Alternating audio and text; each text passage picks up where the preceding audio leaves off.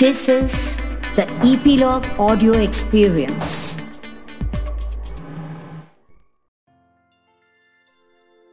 मथुरा में प्रवेश करने और अपनी लीलाओं को नगरवासियों को दिखाने के बाद क्या कृष्ण और बलराम अपने मामा कंस द्वारा उन्हें मार डालने की योजनाओं का सामना कर पाए कैसे वे कुवलिया पीड़ हाथी और धुरंधर पहलवानों को पस्त कर कंस का अंत कर पाए सुनिए काना की मस्ती भरी कहानियाँ में, मथुरा में कंस का अंत।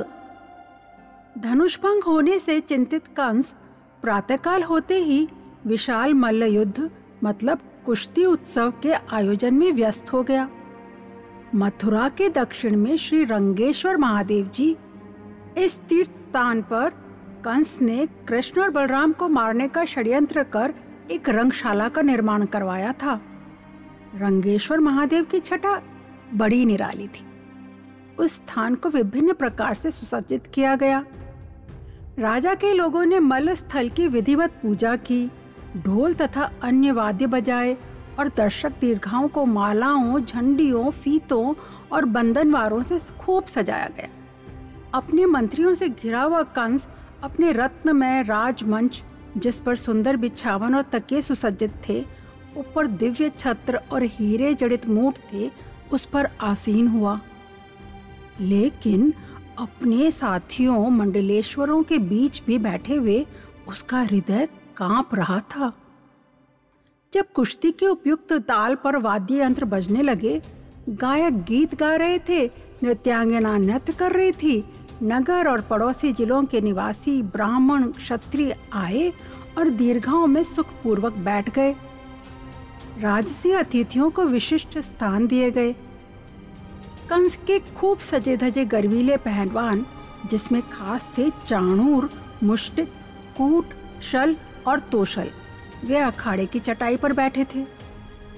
कंस द्वारा बुलाए जाने पर नंद महाराज तथा अन्य ग्वालों ने उन्हें अपनी अपनी भेंटें पेश की और तब वे दीर्घा में जाकर बैठ गए।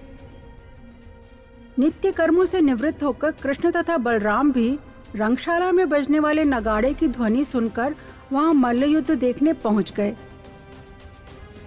कृष्ण रंगशाला के प्रवेश द्वार पर पहुँचे तो उन्होंने देखा कि कोलिया पीड़ नामक हाथी, जिसके माथे पर सिंदूर और कस्तूरी से श्रृंगार किया गया था, अपने महावत के इशारों पर उनका रास्ता रोक रहा था। कोलिया पीड़ हाथी को इन दोनों भाइयों को मारने के लिए भली भांति प्रशिक्षित भी किया गया था।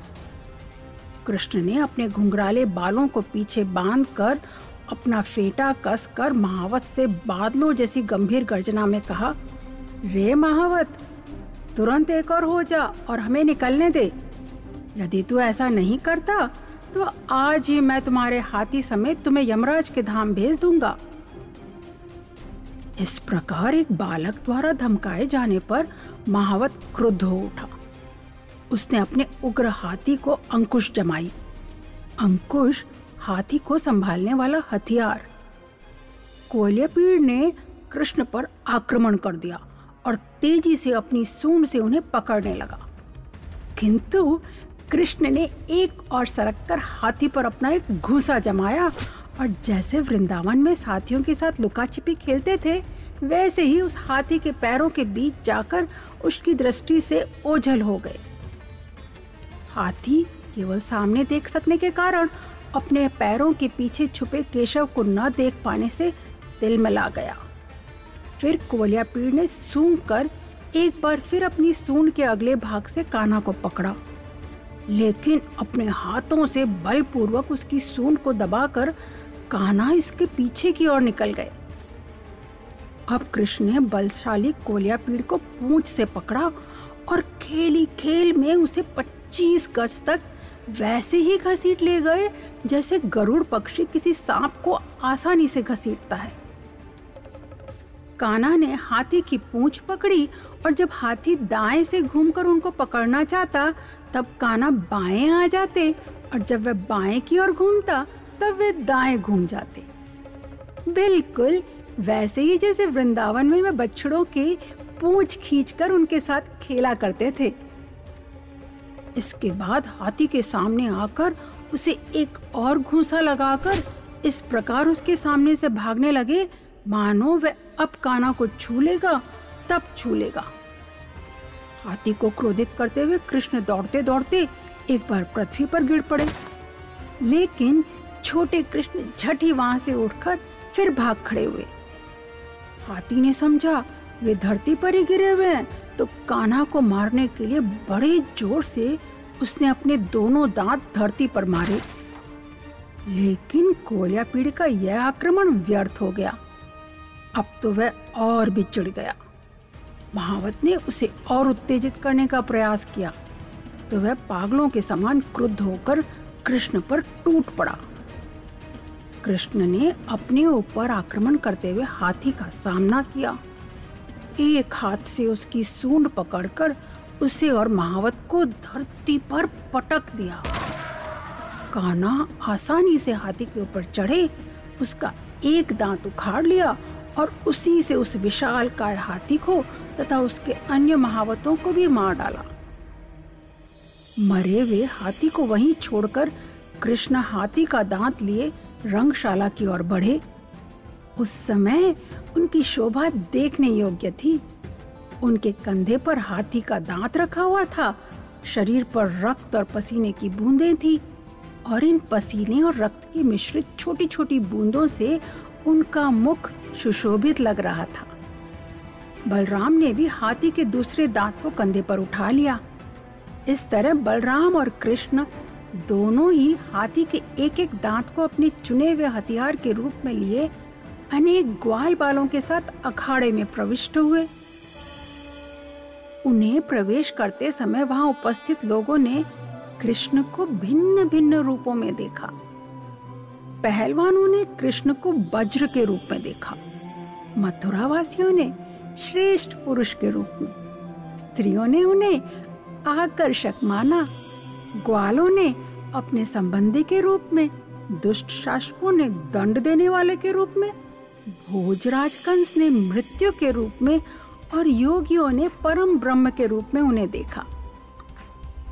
जब दर्शक दीर्घाओं में बैठे नगर निवासी और आमंत्रित लोगों ने कृष्ण और बलराम दोनों को देखा तो प्रसन्नता से उनकी आँखें और मुखमंडल खिल उठे। वे अतृप्त होकर उनके मुखों का दर्शन करते रहे। उनकी सुंदरता, मधुरता तथा बहादुरी का स्मरण करके दर्शकगण कृष्ण और बलराम की देखी सुनी हुई लीलाओं का वर्णन एक दूसरे से करने लगे। लोग कहने लगे, ये दोनों बालक निश्चय ही भगवान नारायण के अंश हैं, जो वसुदेव के घर में जन्मे हैं। सुना है, कृष्ण ने माता देवकी से जन्म लिया और गोकुल ले जाए गए, जहाँ वे इतने समय तक राजा नंद के घर में पलते बढ़ते रहे। हाँ इन दोनों ने कंस के भेजे हुए सभी असुरों का वध किया। गाँव वालों को विभिन्न आपदाओं से भी बचाया। पता है, कान्हा की निरंतर हंसने वाली मुद्रा और उनके कोमल मुखमंडल को निहार कर गोपियों ने परम सुख का अनुभव किया है। हाँ हाँ इनके ये कमल नेत्रों वाले बड़े भाई बलराम भी समस्त दिव्य गुणों के स्वामी हैं। लोग इस तरह आपस में बातें कर ही रहे थे और बाजी और तुरैया बजने लगी। तो पहलवान चाणूर ने कृष्ण तथा बलराम से कहा, हे नंद पुत्र हे बलराम, तुम दोनों के कार्यों की चर्चा हमने सुनी है। तुम दोनों महान नायक हो और कुश्ती लड़ने में भी दक्ष हो। राजा कंस ने तुम्हारे पराक्रम को स्वयं देखने के उद्देश्य से तुम दोनों को यहाँ बुलाया है। चाणूर ने आगे समझाते हुए कहा जो प्रजा राजा को अपने विचारों, कर्मों और शब्दों से प्रसन्न रखने का प्रयास करती है, उसे अवश्य ही सौभाग्य प्राप्त होता है। किंतु जो लोग ऐसा नहीं कर पाते, उन्हें राजा के क्रोध के कारण दुख झेलना पड़ता है। यह सबको पता है कि आप ग्वाले हैं और अपने बछड़ों को जंगलों में चराते हुए खेल खेल में कुश्ती लड़ते रहे हैं। अतः हम चाहते हैं कि आप हमारे साथ मल्ल युद्ध करें। इससे राजा और यहाँ आए सभी जन प्रसन्न होंगे। यह सुनकर कृष्ण ने, जो कि कुश्ती तो लड़ना चाहते थे और मनी मन इस चुनौती का स्वागत भी कर रहे थे, लेकिन समय तथा स्थान के अनुसार चाणूर को उन्होंने जवाब दिया, यद्यपि हम वनवासी हैं, किंतु हम भी भोजराज कंस की ही प्रजा हैं। जहाँ तक संभव होता है, हम उन्हें प्रसन्न रखने का ही प्रयत्न करते हैं। उनके द्वारा हमारी पहले से ही बहुत भलाई हो रही है। किंतु अब बस इतना ध्यान रखें कि हम बालक हैं, अतः समान बल वाले बालकों के साथ ही हमारा युद्ध हो। किसी पहलवान के साथ नहीं। इस कुश्ती प्रतियोगिता को उचित ढंग से चलना चाहिए, ताकि यह सिद्धांतों के विरुद्ध ना हो। तब चाणूर ने कहा, कृष्ण, न तो आप बालक हो न बलराम जी किशोर। वास्तव में तुम सर्वश्रेष्ठ बलराम से भी किसी तरह कम नहीं हो। आप बलवानों से भी बलिष्ठ हो। अभी आपने खेल खेल में कोलियापीड़ हाथी को, जिसमें एक हज़ार हाथियों का बल था, बहुत उत्तम रीति से मारा है। अतः तुम्हारी शक्ति के कारण तुम दोनों को बलशाली पहलवानों से ही लड़ना चाहिए। इसमें निश्चय ही कुछ भी अनीति नहीं है। हे कृष्ण तुम अपना पराक्रम मुझ पर आजमा सकते हो और बलराम मुश्तिक के साथ लड़ सकते हैं। इस तरह संबोधित किए जाने पर कृष्ण और बलराम ने इस चुनौती को स्वीकार कर चाणूर और मुश्तिक को क्रमशः अपना प्रतिद्वंदी चुना। कुश्ती शुरू हुई। सभी के देखते देखते दोनों भाई विजय की इच्छा से लड़ने वाले दो हाथियों की तरह अपने शत्रुओं से भिड़ गए। वे अपने अपने प्रतिद्वंदी के हाथों को पकड़कर अपनी ओर खींचते और पीछे ढकेल देते। कृष्ण ने चाणूर के शरीर को दोनों हाथों से उठाकर उसके शरीर के भार को तोला। तभी चाणूर ने कृष्ण को एक ही हाथ से उठा लिया। लेकिन कृष्ण ने अपनी भुजाओं से चाणूर की गर्दन और कमर में हाथ डालकर उसे उठा लिया और पृथ्वी पर दे मारा। दूसरी ओर बलराम और मुष्टिक एक दूसरे से मुट्ठियों से मुट्ठियाँ घुटनों से घुटने, सिर से सिर और छाती से छाती भिड़ाकर प्रहार करने लगे। एक दूसरे को बलपूर्वक उठाकर, ले जाकर, धकेल कर, पकड़ कर कुश्ती लड़ने वाले विजय की आकांक्षा से अपने शरीरों को भी चोट पहुँचा बैठते। किंतु रंगशाला के दर्शक संतुष्ट नहीं थे। कृष्ण और बलराम के मुख पर पसीने की बूंदें देखकर द्रवित हो महल की खिड़कियों से झांकती राजरानियाँ भी आपस में कहने लगी, राजा कंस के सामने अधर्म हो रहा है। कहा ये वज्र जैसे पुष्ट अंगों वाले, शक्तिशाली पर्वतों जैसे शरीर वाले दोनों पेशेवर पहलवान और कहा ये सुकुमार अंगों वाले किशोर बालक? इस सभा में धर्म का निश्चय ही अतिक्रमण हो चुका है। अपने शत्रु के चारों ओर उछलते कूदते कृष्ण के कमल मुख को तो जरा देखो। भीषण लड़ाई लड़ने से आए पसीने की बूंदों से ढका हुआ यह मुख ओस से भरे कमल के फूल जैसा लग रहा है। क्या तुम बलराम के मुख को नहीं देख रही हो? मुष्टिक के प्रति क्रोध के कारण उनके गोरे मुख पर लाली युद्ध में तलीनता के कारण बड़ी हुई है। वास्तव में वृंदावन की भूमि कितनी पवित्र है? जहाँ काना स्वयं उपस्थित रहकर वन मालाओं से विभूषित हो बलराम के साथ गौवें चराते हुए अपनी वंशी बजाते थे। सही में निरंतर अपनी आँखों से कृष्ण के रूप का अमृत पान करने के लिए आखिर गोपियों ने कौन सी तपस्याएँ की होंगी?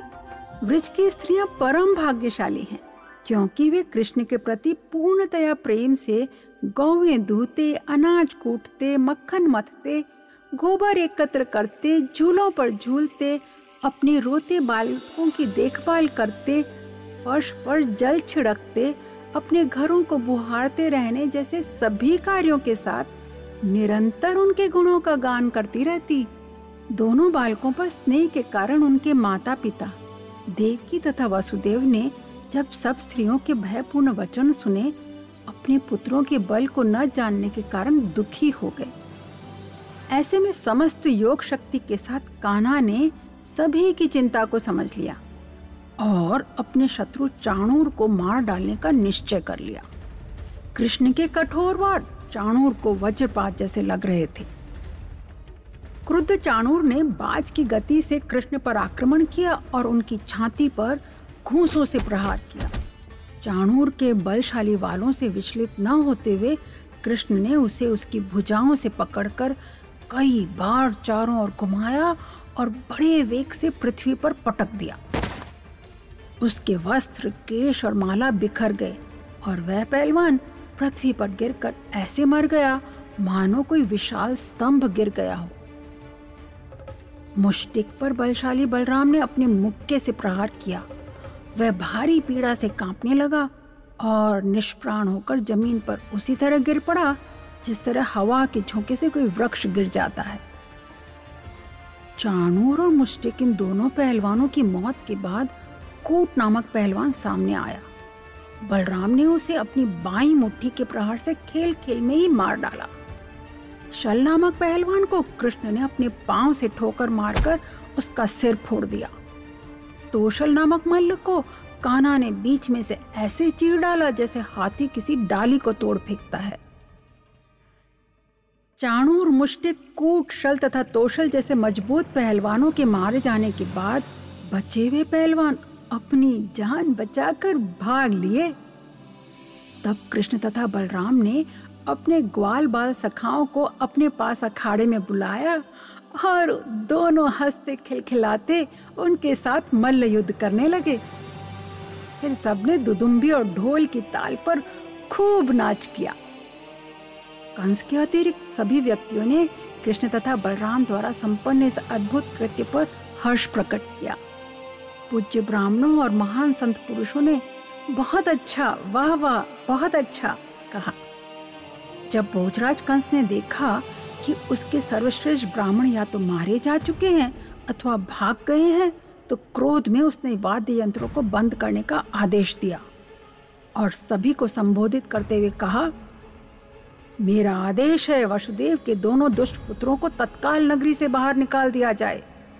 सभी ग्वालों की संपत्ति छीन कर उस धूर्त नंद को बंदी बना लिया जाए।